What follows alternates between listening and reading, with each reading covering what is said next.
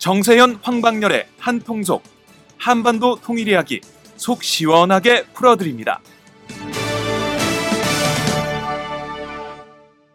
장관 이번 주 북한 인물 이야기는 김영성 그 남북 장관급 회담 북측 수석 대표 장관님하고 많이 만난 사람이죠.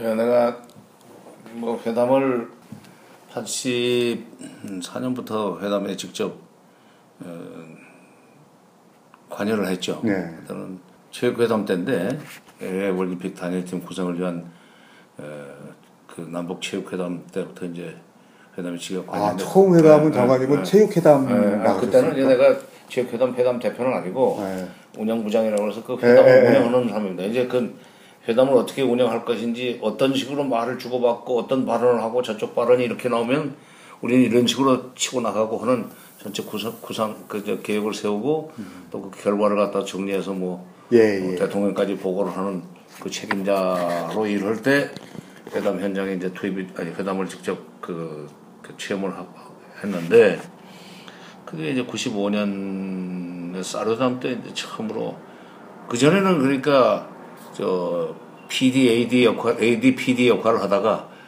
이제 그저 광고회사의 PD, AD. 뭐 광고회사가 아니라 뭐 드라마 같은 아거 방송사에 예, 예.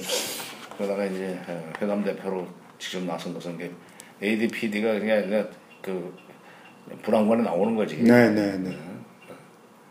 탤런트라고 그러나? 예.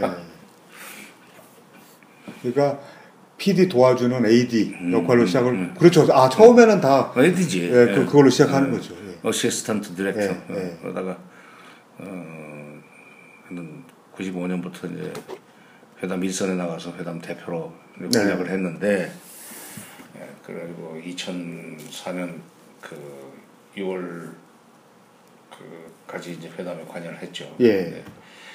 그 회담 상대 측 대표로서 만났던 사람 중에 가장 많이 만났던 사람이 김영성이야. 예, 전금철 씨하고는 95년 쌀회담 때 만나고 예. 98년 비료회담 때 만나고 물론 그 한나절 만나고 끝난 것이 아니라 다들 쌀회담도 한 4, 5일 이상 회담을 하고 비료회담도 한 일주일을 했기 때문에 에, 횟수로는 1회 두, 두 회로 기록되지만 어, 서로 부대끼고 그 밀고 당긴 그 횟수로 하면은 아마 뭐 10회, 10회, 20회 그렇게 되죠. 근데 김영성 그러니까 전금철 2회, 김영성 7회, 예. 그리고 이제 권호웅 어, 1회 이렇게 해서 상대편 회담 그 수석 대표로서는 그렇게 에, 기록이 돼 있어요. 어, 근데 그 중에 제일 많이 만난 사람이 김영성입니다. 근데 많이 만나다 보니까 그런지 지금 좀 한번 좀 한번 좀 만나봤으면 좋겠어. 네. 음. 나이도 우리가 비슷해요. 예.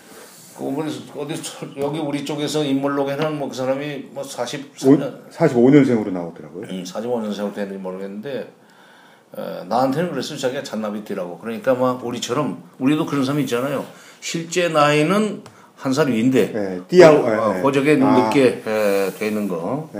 네, 그런 것이 있을 수 있죠 어, 그건 모르겠어요 근데 하여튼 나보고는 내가 이제 닭띠다 네. 그러니까 아 자기 45년생 장관님 어, 45년생 닭띠. 자기는 단, 잔나비띠라고 그런데 이제 음, 그 괜히 한 살 많은 척한 살 아니, 많은 걸로 건- 하려고 그런 거. 아닐까요? 물론 그렇다고 해서 무슨 뭐 많다고 해서 내가 무슨 뭐 예, 나도나 뭐 나보다 13살이나 많은 전금철도 뭐그 그래서 정선생 같은 사람을 이렇게 처음 봤다고 이렇게 어, 사람을 뭐라고 치는 있냐고 그러는데 뭐 나이 많다고 내가 봐주나? 왜냐면 남북 간의 협상 대표들이 나이로 끌리고 이렇게 되면 협상 못 해요. 네. 어. 아니 그래도 음. 이게 남쪽 북쪽은 어떤지 모르겠는데 남쪽 같은 경우에 괜히 비슷하면 한두 살 많게 하려고 이렇게 그러다 보면 야 주민등록 좀 까봐라 이런 얘기들 하지 않습니까? 북도 그런 게 아닌가.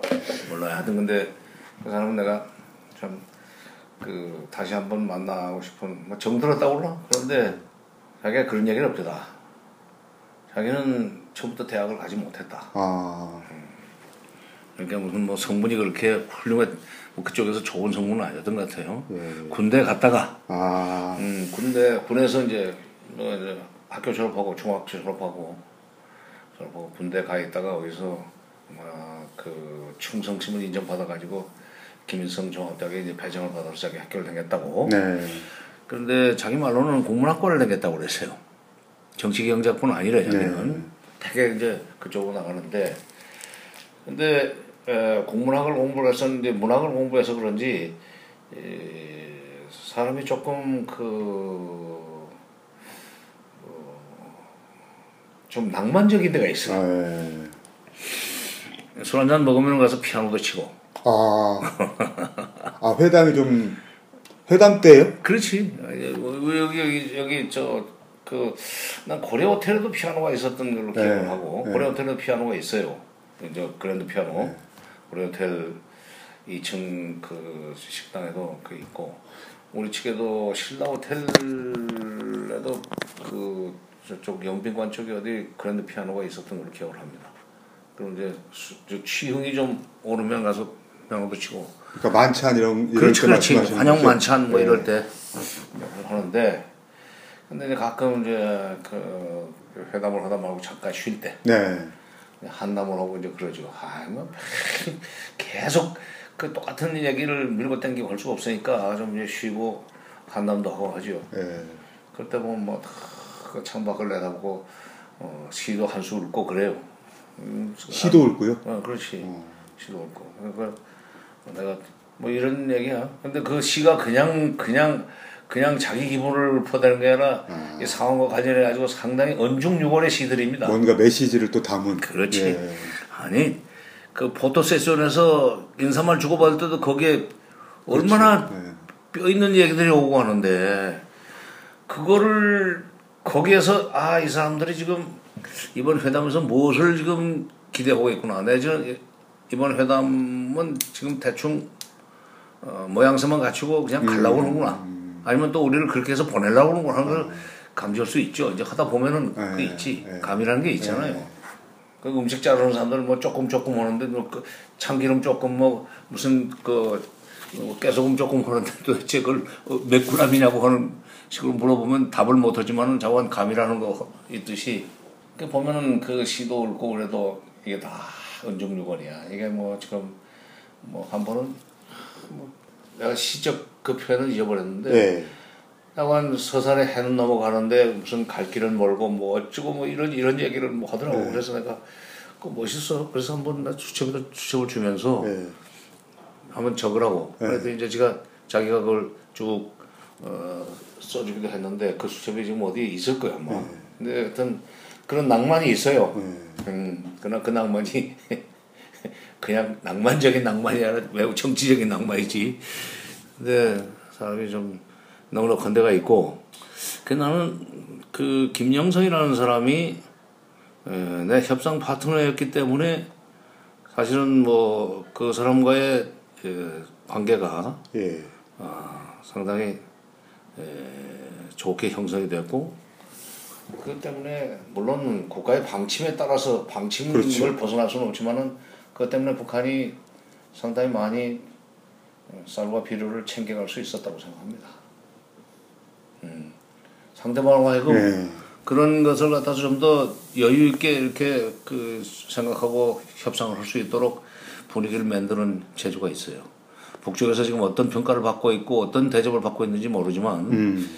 내가 볼 때는 그 사람은 어, 협상가로서는 정금철도 겪어봤고 근데 정금철은 융통성 없어요. 아. 그러니까 상대방의 융통성을 끌어내려면 자기도 융통성이 있어야 되거든. 김영성 단장은 좀 그런 그렇지. 같습니다. 예. 그 외모도 약간 좀 그렇지. 좀 나하고- 뭐라 그러죠? 나하고 다니면 내가 불리해. 뭐 같이 이제 밖에 회담 어, 도중에 어, 바람 쐬러 나갈 수가 있어요. 네. 실무 협상은 계속 하라고 그러고 네. 수석 대표야 몇 명은 이제 밖에 나가서 바람도 쐬고 그러는데 밖에 나가면은 막 미남 아저씨라고 그러고 나는 내가 북쪽 사람인 줄 알고 있는 사람단 말이야. 어? 저도 그런 얘기 들은 적, 어. 들은 적이 있는데요. 어, 근데 이남 거꾸로 된 것 같다. 보통 선입견에 비하면 거꾸로 된 것 같다고. 근데 그 사람이 술 좋아하더구만. 아. 술 좋아서 술 좋아하다 보니까 술 사고도 한 번 났었죠. 술 사고요. 네, 나는 그때 이제 내가 어, 7차부터 14차까지 장관급 회담. 장관회담 하였는데 예. 박재규 장관이 네 번을 하고 예. 홍수영공에 두번 하고 예. 내가 이제 여덟 번 했는데 그러니까 7차죠. 어. 6차 때는 금강산을 썼고 5차 때 예. 5차 때 저쪽에 서울에서 그 회담을 하면서 그때 홍수영 장관 때입니다. 아, 그냥 현장에 없었고 나중에 들리는 들은 얘기야. 예. 예. 술을 좋아해가지고 그때 회담장이 저 저쪽 평창동 쪽에 있는 음, 라마다 무슨 뭐 라마다 르네상스인가 뭐 하여튼 뭐 라마다 올림픽 저거 무슨 그 예. 예. 호텔이 있어요. 네.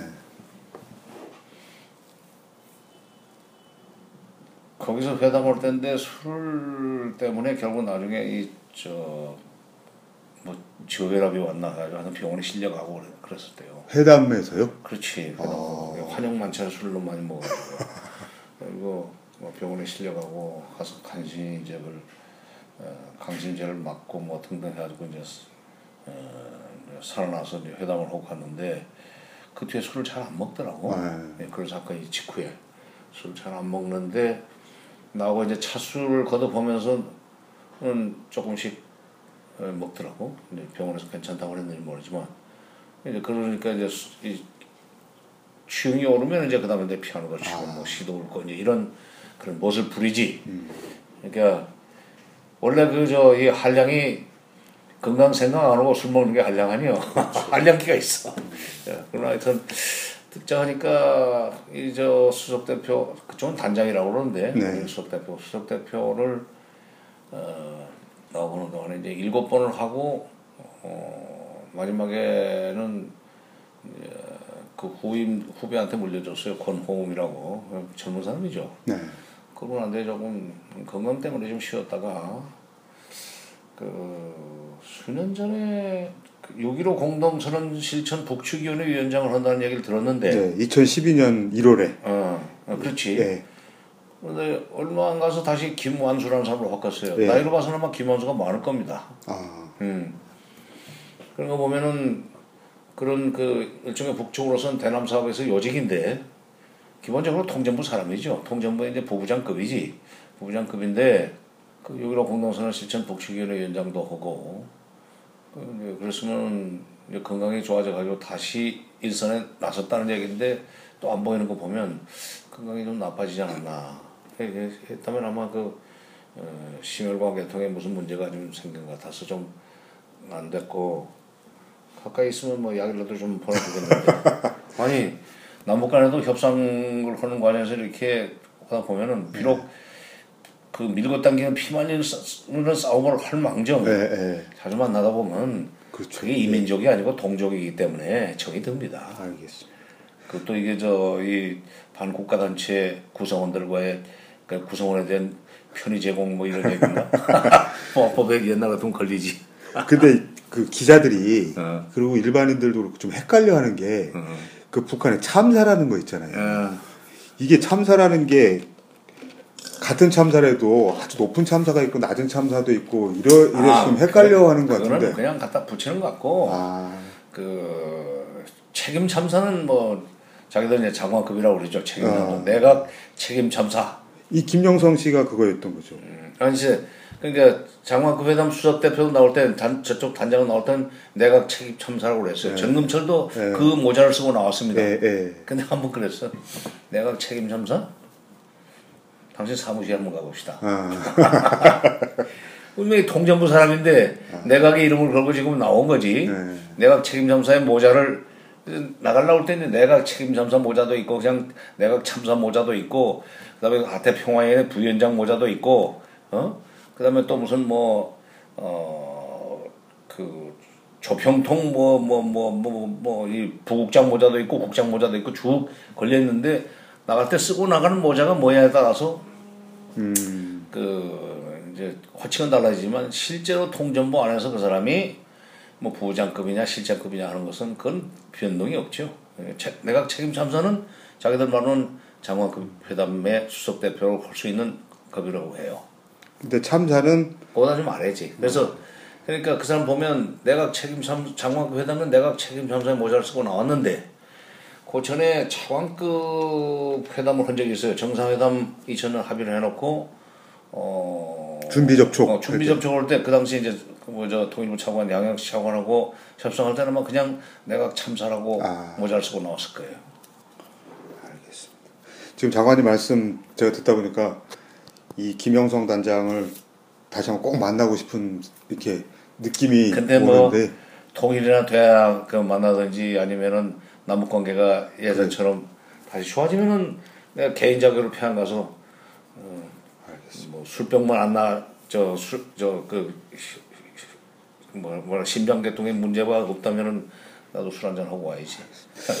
그런 때가 돼가지고 이 저희 한통 속에서 두 분이 같이 한번 나와서 얘기하는 게 아 그러면 그, 되면 정말 아니 근데 그 사람 말도 잘해요. 그럼 장관님 밀리실 것 같습니다. 아, 난 밀려요. 청산 요소야. 청산 요소야. 아니 장관님보다 더 말을 잘하는 사람이면은 아 원래 원래 공산당이 말을 더 잘하잖아. 하여튼 그런 때가 한번 오기를 기대하면서 이번 주 그 북한 인물 이야기는 여기서 마치겠습니다.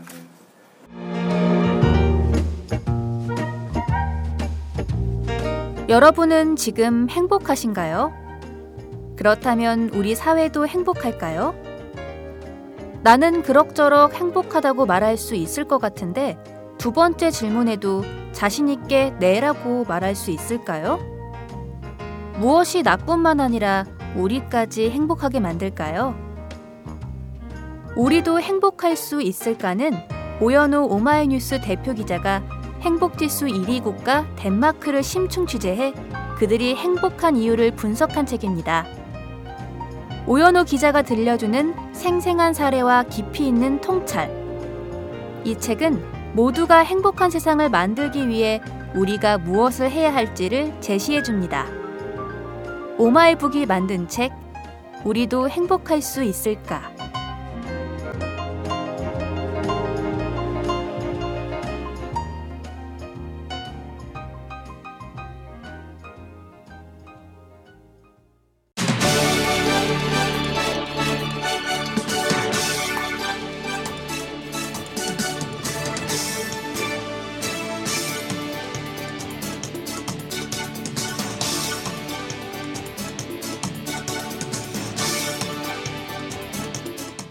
정세현 황박열의 한통속 한반도 통일 이야기 속 시원하게 풀어드립니다.